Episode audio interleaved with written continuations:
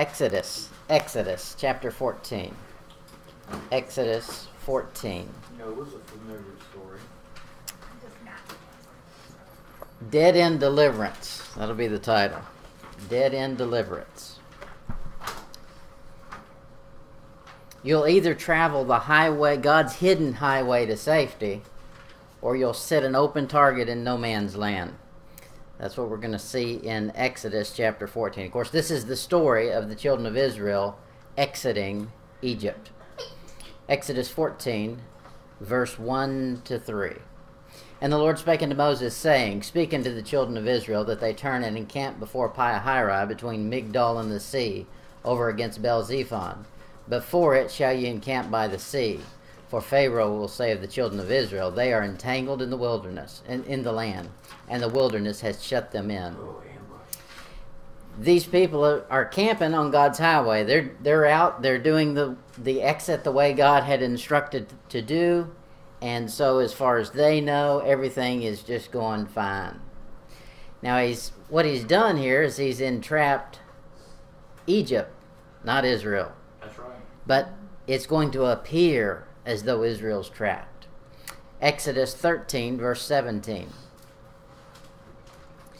As far as Moses knows, this is the only reason God gives him for why they're stopping where they're stopping. Exodus 3, uh, 13, verse 17.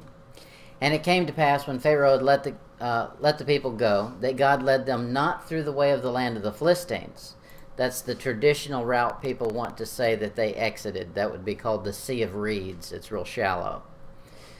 Although that was near, for God said, Lest peradventure the people repent when they see war, and they return to Egypt. So, as far as Moses knows, that's enough reasoning that God's given him. God doesn't give you all the information all at once. We're not going to get the, the true information behind this whole thing until we get to Psalms. Psalms 77.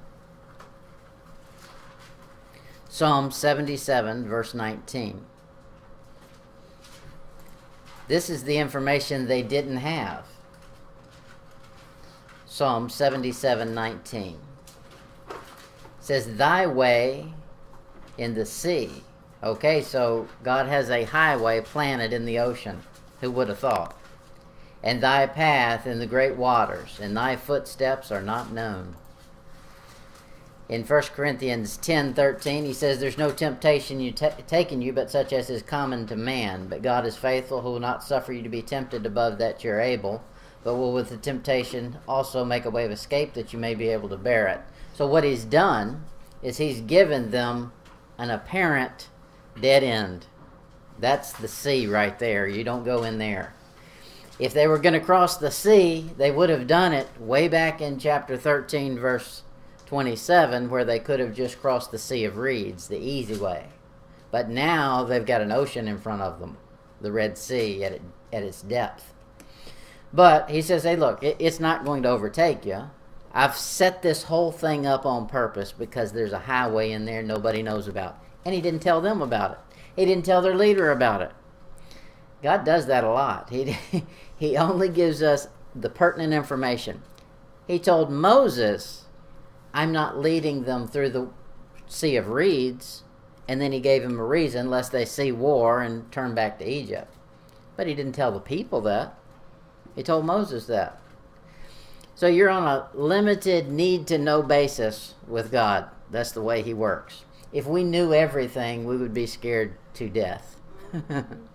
Exodus 14, verse 4. Exodus 14, 4. So here's the introduction God gives Moses to encourage the people. Exodus 14, 4. And I will harden Pharaoh's heart, that he shall follow after them. And I will be honored upon Pharaoh and all his hosts, that the Egyptians may know that I am the Lord. And they did so. Okay, so if we're told this, let's put ourselves in the crowd. if we're told this, we show up at the Red Sea. Well, I'm guessing he's going to destroy them before we get our next marching orders. Well, that wasn't the plan either. He just leaves things to to give you an ability to have faith in the unknown. Look at Exodus 14 verse 8. Exodus 14 8. And the Lord hardened the heart of Pharaoh, king of Egypt. Well, that's what he said he was going to do. And he pursued after the children of Israel. And the children of Israel went out with a high hand. Okay, a high hand. This is important to know. That means God's hand was high, not theirs. It's a high hand from God. Otherwise, they wouldn't be budging. Remember, the best they could do was be a slave. The highest their hand reached was, um, you know, I'll be a slave to that man. I'll be a slave to that man. I'll build Ramses. I'll make your treasure city for you. Look at chapter 15, verse 6. We find out about this hand. Chapter 15, verse 6. Thy right hand, O Lord, is become glorious in power. Thy right hand, O Lord, hath dashed in pieces thy enemy. Okay, so it was a high hand they went out with because it was God's hand. In verse 12, Thou stretched out thy right hand, the earth swallowed them. So God's right hand can do all kinds of things, not like what our hand could do.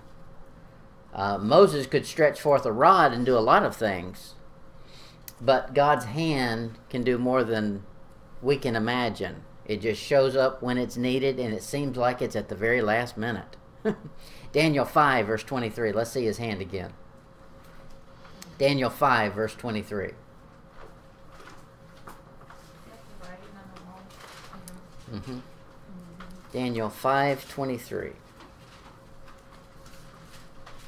Daniel, of course, is given this interpretation, and then he's going to give a little sermon. He said, "But has list, lifted up thyself against the Lord of heaven, and they have brought the vessels of his house before thee, and thou and thy lords, thy wives and thy concubines, have drunk wine in them, and thou hast uh, praised the gods of silver and gods of brass, iron, wood, and stone, which see not, nor hear, nor know, and the God in whose hand thy breath is, and whose are all thy ways hast thou not glorified. So Egypt doesn't realize it, but the same God whose hand created all of the plagues also holds their very breath. The other thing he holds is their way. He set this whole thing up so Egypt is going to follow them. Right. Because he's controlling their path as well. Look at Psalms 10, verse 14. Psalms 10 14.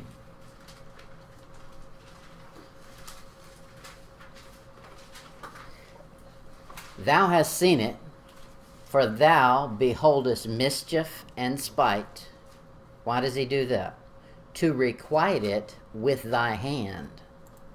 Okay, God's going to pay it back with this same powerful hand that worked all kinds of havoc in Egypt and the same hand that holds your very breath that allows you to live, he says, I'm looking down and I'm seeing mischief and spite. Okay, those are intentions of the heart. And I'm going to repay them, I'm going to requite it. For the poor committeth himself unto thee, thou art the helper of the fatherless. Okay, he likes somebody to look to him and say, We're poor and we got a need here. Well, they did have a need. They're looking at Egypt on one side, a Red Sea on the other. You better believe they felt poor and needy. Okay, so we've seen them camp near God's highway, even though they didn't realize it. Let's look at the reality of the roadblock. Exodus 14 9.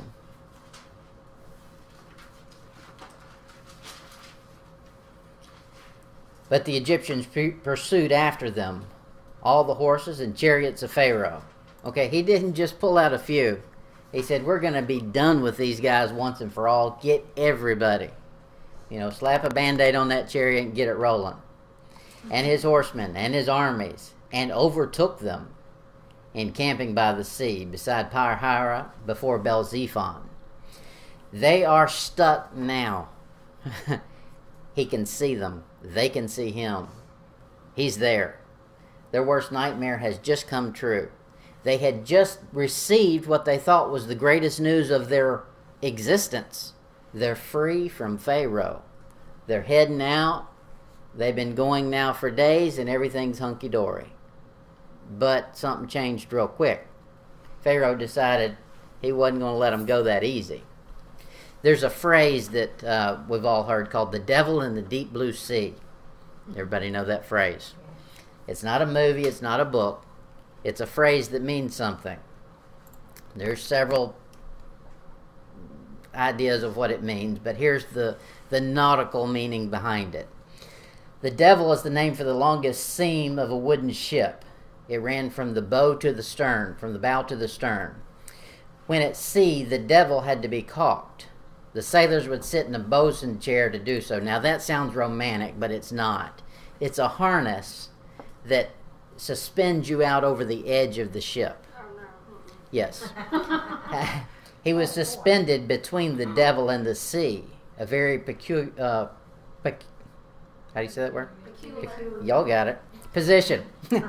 Especially when the ship was underway. If sailors fell, uh, they would either land on the deck, the plank called the devil, or in the water. Either option is fatal. Um, filling the seam that they need to fill in is called paying the devil because you had to fill it with caulk. Um, so that's another expression we get from this same thing. Yeah, also called the devil to pay. Um, you get many different phrases from that. No sooner had Israel left Egypt than they found themselves in this same position. They were between the devil, Egypt, and the sea, the Red Sea. Um, reality was telling them by just using their eyes, the devil has got you. But God, the Lord, says in the first part of that chapter, I'll fight for you. I'm going to be honored on Egypt and Pharaoh.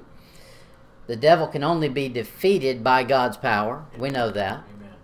When brought face to face with the devil and the deep blue sea, our heavenly captain is on the scene. If you don't have this captain, your peril is inevitable. There's no way around it. The sea and the devil with open arms wait to engulf your soul. Beyond that, the sea is no escape. You can't just commit suicide and jump in the sea. In life's problems, sometimes it seems best just to throw your hands up and say, I give up. That's not the answer. That's right. There is an answer. You have to find the answer. Giving up is no answer. Look at um, Revelation 20.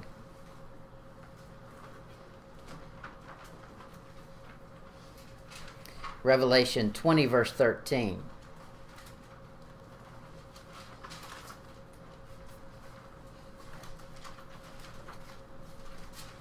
Revelation 20, verse 13. And the sea gave up the dead which were in it, and death and hell were delivered up, d- delivered up the dead which were in them, and they were judged, every man according to their works. So this jumping in the sea is no option, because God's going to pull them up out of the sea and then give them some more judgment. He said in Ephesians 6, finally, Ephesians 6, verse 10, finally, my brethren, be strong in the Lord and in the power of his might. Put on the whole armor of God that you may be able to stand against the wiles of the devil. Okay, so the option is not jump in the sea. The option is fight the devil. The question is how. And that's what God will give you the answer to. That's Ephesians 6 10 to 11. Okay, so we saw them camping at God's highway, the reality of the roadblock. Now let's look at them seeing but not perceiving. That's our problem. We see things, but we don't understand them. We just don't. That's what the Bible's all about. It's to give you understanding. The book of Proverbs was written to give simple people, which is what we all are in comparison to God, simple people wisdom. That's what God has. Look at Exodus 14, verse 10. Exodus 14, 10. And when Pharaoh drew nigh, the children of Israel lifted up their eyes, and behold, the Egyptians marched after them. And they were sore afraid, and the children of Israel cried out unto the Lord. Children of Israel's eyes were open, but their mind was closed. They saw Pharaoh and Egypt, but they didn't see God in it. They couldn't imagine what they couldn't see with their eyes. In Genesis 3 5 is a famous verse. The devil talks, and he says, For God doth know that in the day you eat thereof, your eyes shall be opened. Your eyes being open is not your greatest benefit your mind being in line with God's, that's your best benefit. That's right. He says, And you shall be as gods, knowing good and evil. Well, obviously that didn't work out too well. in Psalms 106, verse 7.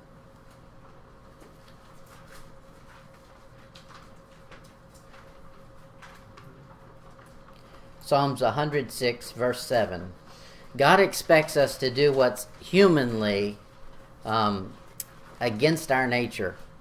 It's against our nature to see Egypt and Pharaoh on one side and a dead end on the other and say, God's got this. ain't no problem. because your eyes don't tell you that. That's right.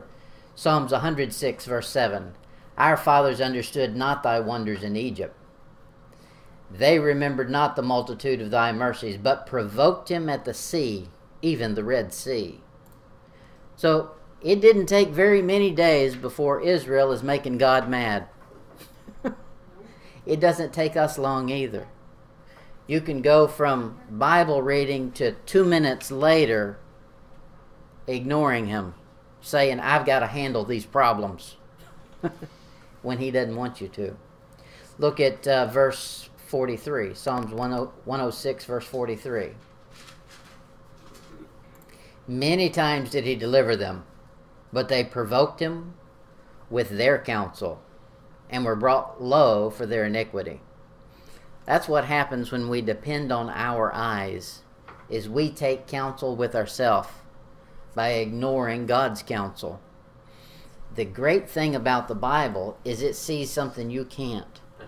And it'll give you the counsel for how to handle what's ahead because your eyes won't tell you the right thing. They'll tell you, I see this and I see that, and it makes sense. But read your Bible. God doesn't like to deal in what we call human sense. he goes just the opposite of it. Nonsense. Right. Look at uh, the next thing they do is they they're humanizing humanizing God with man's reasoning. They want to put God down on a human level and say if God were here it would just make sense for him to do this or do that. We can't do that. We've got to elevate our mind to God's level, not the other way around. Look at Exodus 14, verse 13. Exodus 14, verse 13.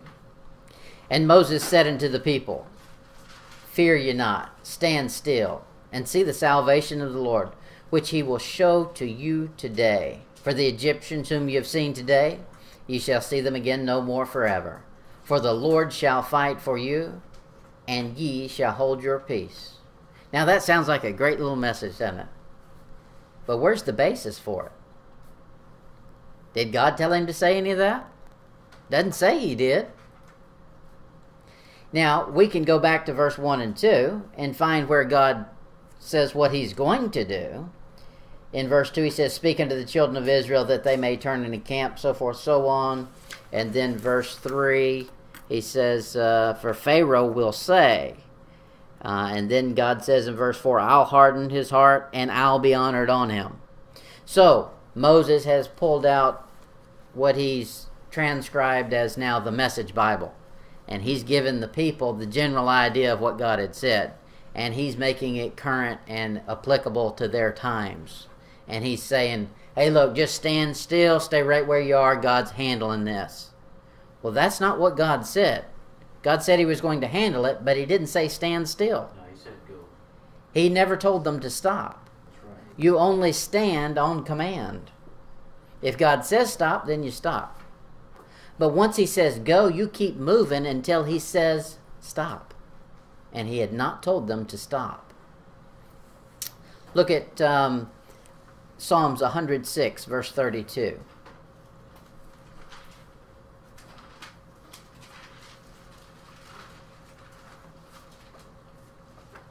Psalms 106, verse 32.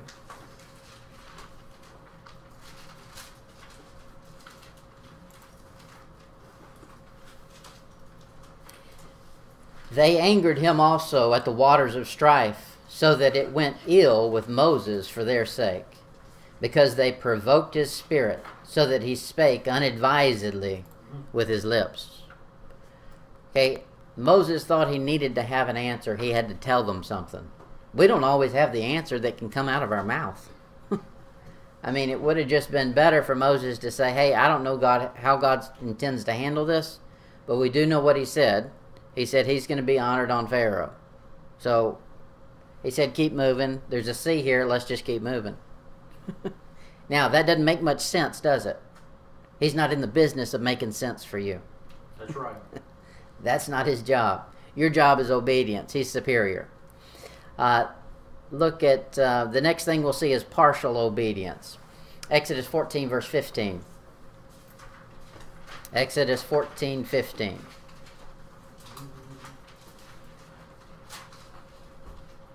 God's the only one that can give victory. We know that. And Israel knew that. That's the only way they got out of Egypt. They understood that. But it just doesn't stick with us very long, does it? Why listen to anybody else?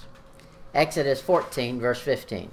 And the Lord said unto Moses, Wherefore criest thou unto me? Speaking to the children of Israel that they go forward. so Moses gave them a good speech he put himself out there and he said, Look, you're not going to see these people again after today. They're just going to be all gone. And so now all of a sudden we see what's going on in private. Moses runs into his tent, gets down on his knees, and says, Hey, help. You know, I just told these people you were going to do something. Now get down here and do it. Watch God's reply. What you talking to me about? I never told you to tell them anything tell them to go forward. I never told anybody to stop. It doesn't make sense, but he's not in the business of making sense. Look at um, chapter 13, verse 17. I'm going to show you something. Chapter 13, verse 17. This is their exit. And it came to pass when Pharaoh had let the pe- uh, had let the people go, that God led them now, Moses is the one physically with his feet on the ground, but it's God that's doing the leading. Everything's good right here. That's perfect. That's the way it's supposed to be. So let's count their trip. Verse 37 And the children of Israel journeyed from Ramses to Succoth, about 600,000 on foot that were men besides uh, children. Okay, so that's day one. Day one, they travel from Ramses to Succoth. That's chapter 12, verse 37. Exodus. Oh, I didn't tell you. Exodus chapter 12, verse 37. Well, we were supposed to memorize all this. Yes, that. The book of the first five books of the Bible you should have memorized. I know, right? The children of Israel had to do it. I don't know why y'all can't. oh yeah, no, they they memorized it. Later, but I think these this group just did it. Oh yeah, these people did. Children of Israel, the the the tribes had to memorize it. Um, look at that's day one. Now let's find day two, verse twenty. Exodus thirteen twenty. I didn't tell you, Jeff. Exodus thirteen twenty. Well, you know we don't have it memorized now, boss. So. I know it now. Yep, y'all been lazy. Day two. Exodus thirteen twenty. And they took their journey from Succoth and encamped in Etham in the edge of the wilderness. So this is day two. Two days they've been on the journey. The journey began because God's leading them. Day one, no problems. Day two, doing good. Now we're setting up camp, the edge of the wilderness. Not a big problem. Look at chapter 14, verse 2. This is going to be day three. Speaking to the children of Israel that they turn and encamp before Pi-hira between Migdol and the sea over against Baal Zephon. Before it shall you encamp by the sea. This is day three. Day three, everything fell apart. It didn't take them but three days out of Egypt. And everything that they thought they knew about God was gone. Don't lose what you've learned from God because a problem says there's an issue. Because problems love to exalt themselves above everything you know about God. What you know about God is more important than what your eyes see. That's right. Here's what should have happened. Here's what should have happened. When Moses showed up there, after they had camped, that morning when they got up, this is what they should have done. Joshua chapter 3. Joshua gets to replay many of Moses' problems, but Joshua has the benefit of knowing the right answer. You'll get your problems in multiples because God expects you to fail them. Yes. and then He expects you to learn from it Oh, and get the answer. Then He's going to give it to you again until you pass it. Joshua 3, verse 2. And it came to pass after three days, same thing that Moses had, that the officers went through the host. Jump down to verse 13.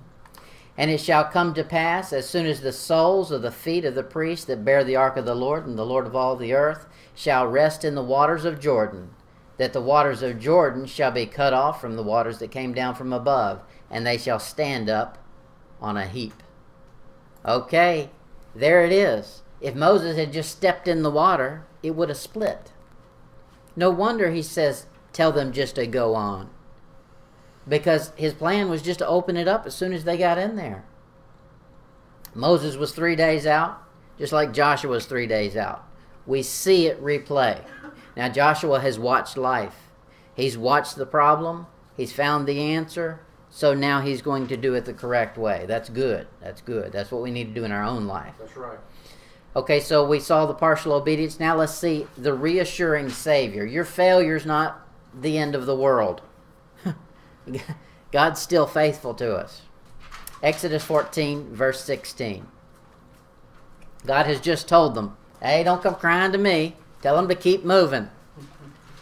But he says, okay, I see you're having trouble with this. Verse 16. But lift thou up thy rod. Remember, the Jews require a sign.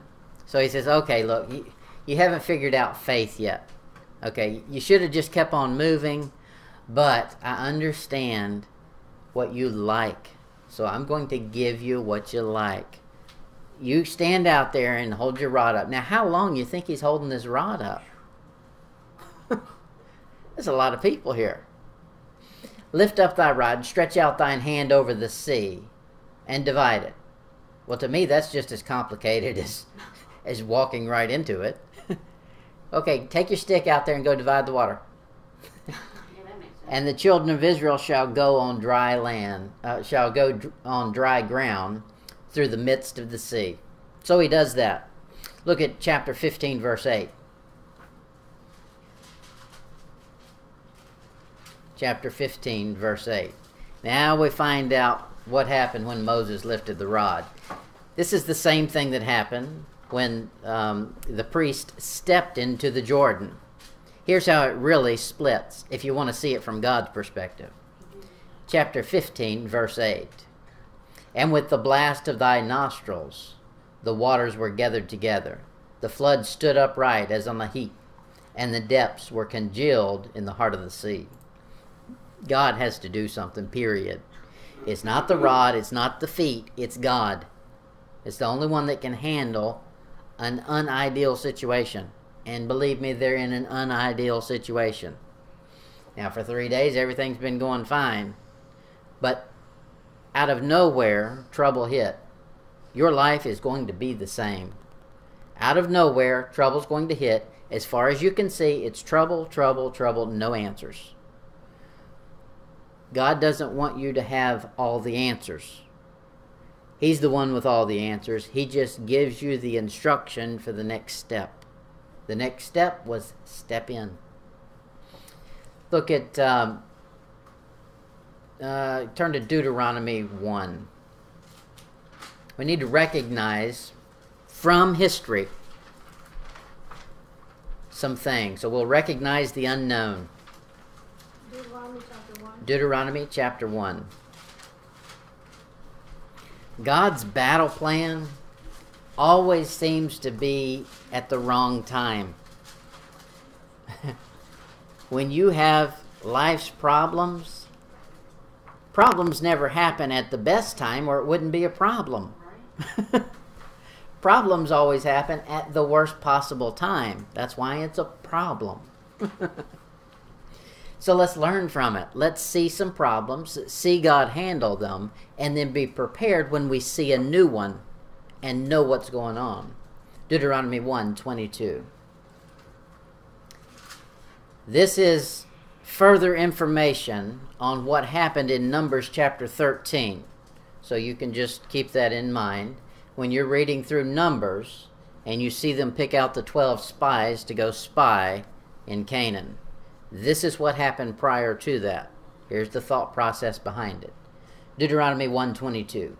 And ye came near unto me every one of you and said, We will send men before us, that they shall search out the land, and bring us word again by what way we must go up into what cities we shall come. And the saying pleased me well, and I took twelve men of you, one of a tribe. Okay, so God's plan wasn't we're going to send spies into the land. That was the children of Israel's plan. They said, We like to see. God ain't operating on what you see. He sees a lot more than you could see, even if you could walk over there. We'll see that happen. Look at verse 35. The spies come back. We know the story. The spies come back. They say the land's great, but there's big problems. Verse 35. Deuteronomy 135. Surely there shall not one of these men of this evil generation see that good land which I swear to give unto your fathers, save, that's except for, Caleb, the son of Jephunneh. Okay, so Caleb, there was one spy that was good. Look down at verse 38. But Joshua, the son of Nun, which standeth before thee, he shall go in thither. Okay, so there's two that are good. We know the story. Ten, uh, 12 men went to spy on Canaan, 10 were bad, and 2 were good. Okay, so two of them are good. Of the 12 sent, 2 were good. Okay, that's something to file away. Joshua did. He learned from it. So let's find Joshua handle the situation. Joshua chapter 2. Now Joshua is going to send some men to spy out a place they're going to go to. They're going to cross the Jordan River and go to Jericho. So he needs a spy. Let's find it. He's not going to send 12. that didn't work. He was there, he knows. Joshua 2, verse 1. And Joshua the son of Nun sent out of Shittim, how many? Two men. Two men to spy. He said, okay, last time we did this, we sent 12. Only two turned back with the right answer. This time we're going to shortcut it. The 10 I'm going to cut off from the top. We're just sending two. Smart. He learned from life. We need to do it. Exodus 14, verse 2.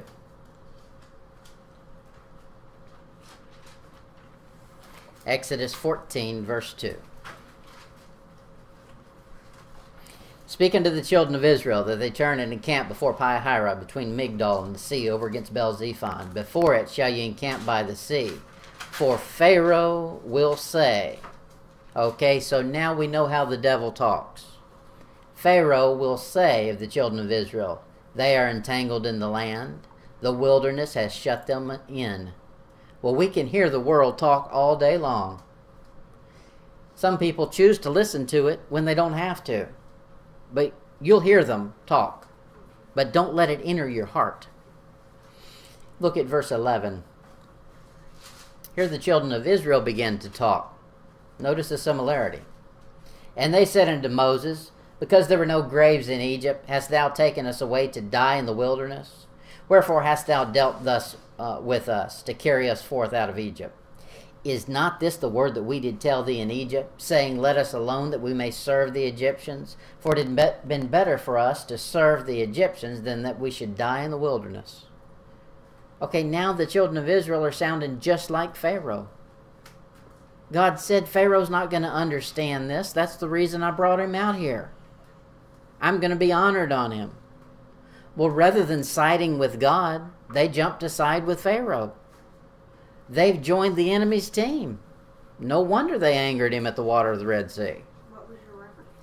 That's Exodus 14 11 to 12. God's battle plan, plan seems to be at the wrong time all the time. Look at uh, 1 Chronicles chapter 12.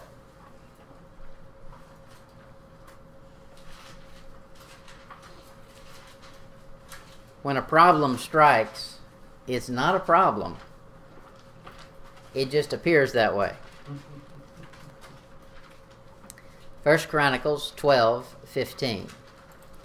The Jordan River was just as much a dawning scene as what the Red Sea was.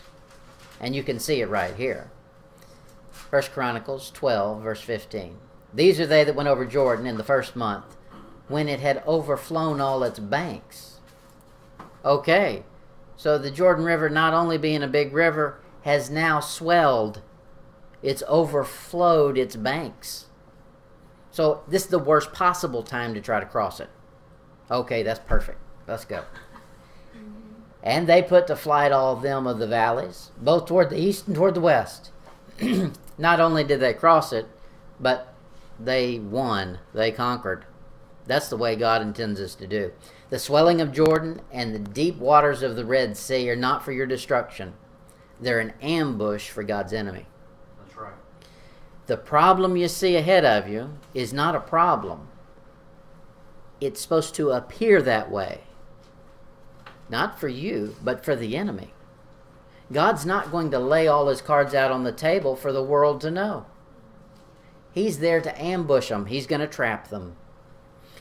Let's see this summed up and the importance of the Red Sea and the Jordan in one passage. It's going to have to do with the destruction of Edom. Jeremiah 49. Jeremiah 49, verse 18 to 22. Jeremiah 49, verse 18 to 22. If you want to read a whole book on this same subject, you can do it. It's Obadiah. A whole book. It's one chapter, from like 20 verses. Jeremiah 49, 18. As in the overthrow of Sodom and Gomorrah and the neighboring cities thereof, saith the Lord, no man shall abide thee, neither shall the Son of Man dwell in it. Behold, he shall come up like a lion from the swelling of Jordan. That's what we've been reading about. And against the habitation of the strong, but I will suddenly make him run away from her.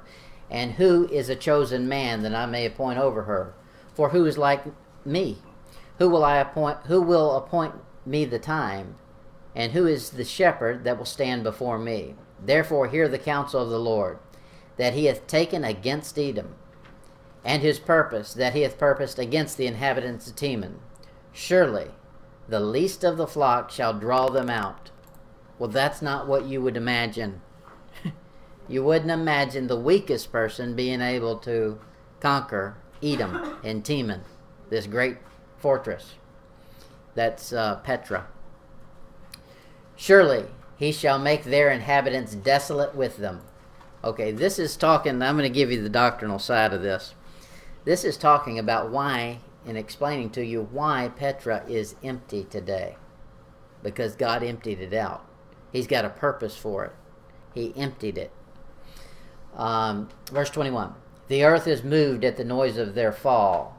At the cry of the noise thereof was heard where? In the Red Sea. Okay, they're crying out to their partners. The devil has just been swallowed by the Red Sea. Now, when God in the future destroys their kinfolk, they're calling out to the Red Sea because that's where their family is. Verse 22 Behold, he shall come up and fly as the eagle, and spread his wings over Bozrah. And at that day shall the heart of the mighty men of Edom be as the heart of woman in her pangs. The swelling of Jordan and the depths of the Red Sea are problems, but they're not problems for you and me. They're problems for the enemy. God intends your problems to appear like problems. That's his intention. Don't say, I wish I had no problems. Because God intends you to have problems. Yes. Because that's an ambush. He's setting a trap for the enemy. Now, you've got a real problem if you side with the problem. The children of Israel shouldn't have sided with Egypt and said, You brought us out here to die. No, he didn't. He brought them out there to deliver them. Um, all right, that's chapter 14 as fast as we can do it. as one little story. There's a bunch of great stories in the Old Testament. What I can't get over is people say, I'm going to start reading my Bible. And they say, I'm going to start somewhere in the New Testament. Okay, let's think about it. You've got a book that is, let me let me find it here, um, just for a visual sake. We can't go Let me on what find- see with our eyes closed. Oh, you can you can this. There's the Old Testament, and there's the New Testament. Big difference. Big difference. Okay, so if I say, "Hey, look, I- I'm going to start in the New Testament somewhere," look what you've missed. Look how much you missed. Make sense because you didn't read none of that. Two thirds of it. I wouldn't. Foundational for the New Testament. If I sent you a letter, I wouldn't want you to start two thirds the way down it. You don't read any other book like that. Get the book, say, ah, I'm going to start uh, chapter 45 of 53. you don't do it that way. Do the Bible the same way. So I like to, to tell these Old Testament stories. Now, you can, of course, use the New Testament for it. That's why it's there. But we got to grasp this Old Testament. It's good. He made it big on purpose. There's a lot in there we need to know. So let's not just run to the New Testament and say it's all about these few principles here. You got to have that Old Testament. You got to learn it. He said all these things were written for our admonition. Okay, so there are examples. Well, if you don't know them, you're going to be just like the children of Israel when Joshua shows up. Joshua shows up and he says, I've been there. I've experienced the Old Testament. I understand what to do. When we get to Jordan, we're going to do it this way. When I decide to send spies in, we're going to do it this way because I've seen the example. Okay, we get to see the example. That's the Old Testament. When we get to the New Testament, we'll understand how to apply it for our life. All right, let's pray and we'll eat. Heavenly Father, we thank you for your word. We pray that we would take the principles that you have here in uh, the Bible and we would apply them to the current events that happen and that we would uh, view you as in control and um, our problems as um, minor. And uh, thank you for the food that we're going to eat. In your name we pray. Amen. Hoorah.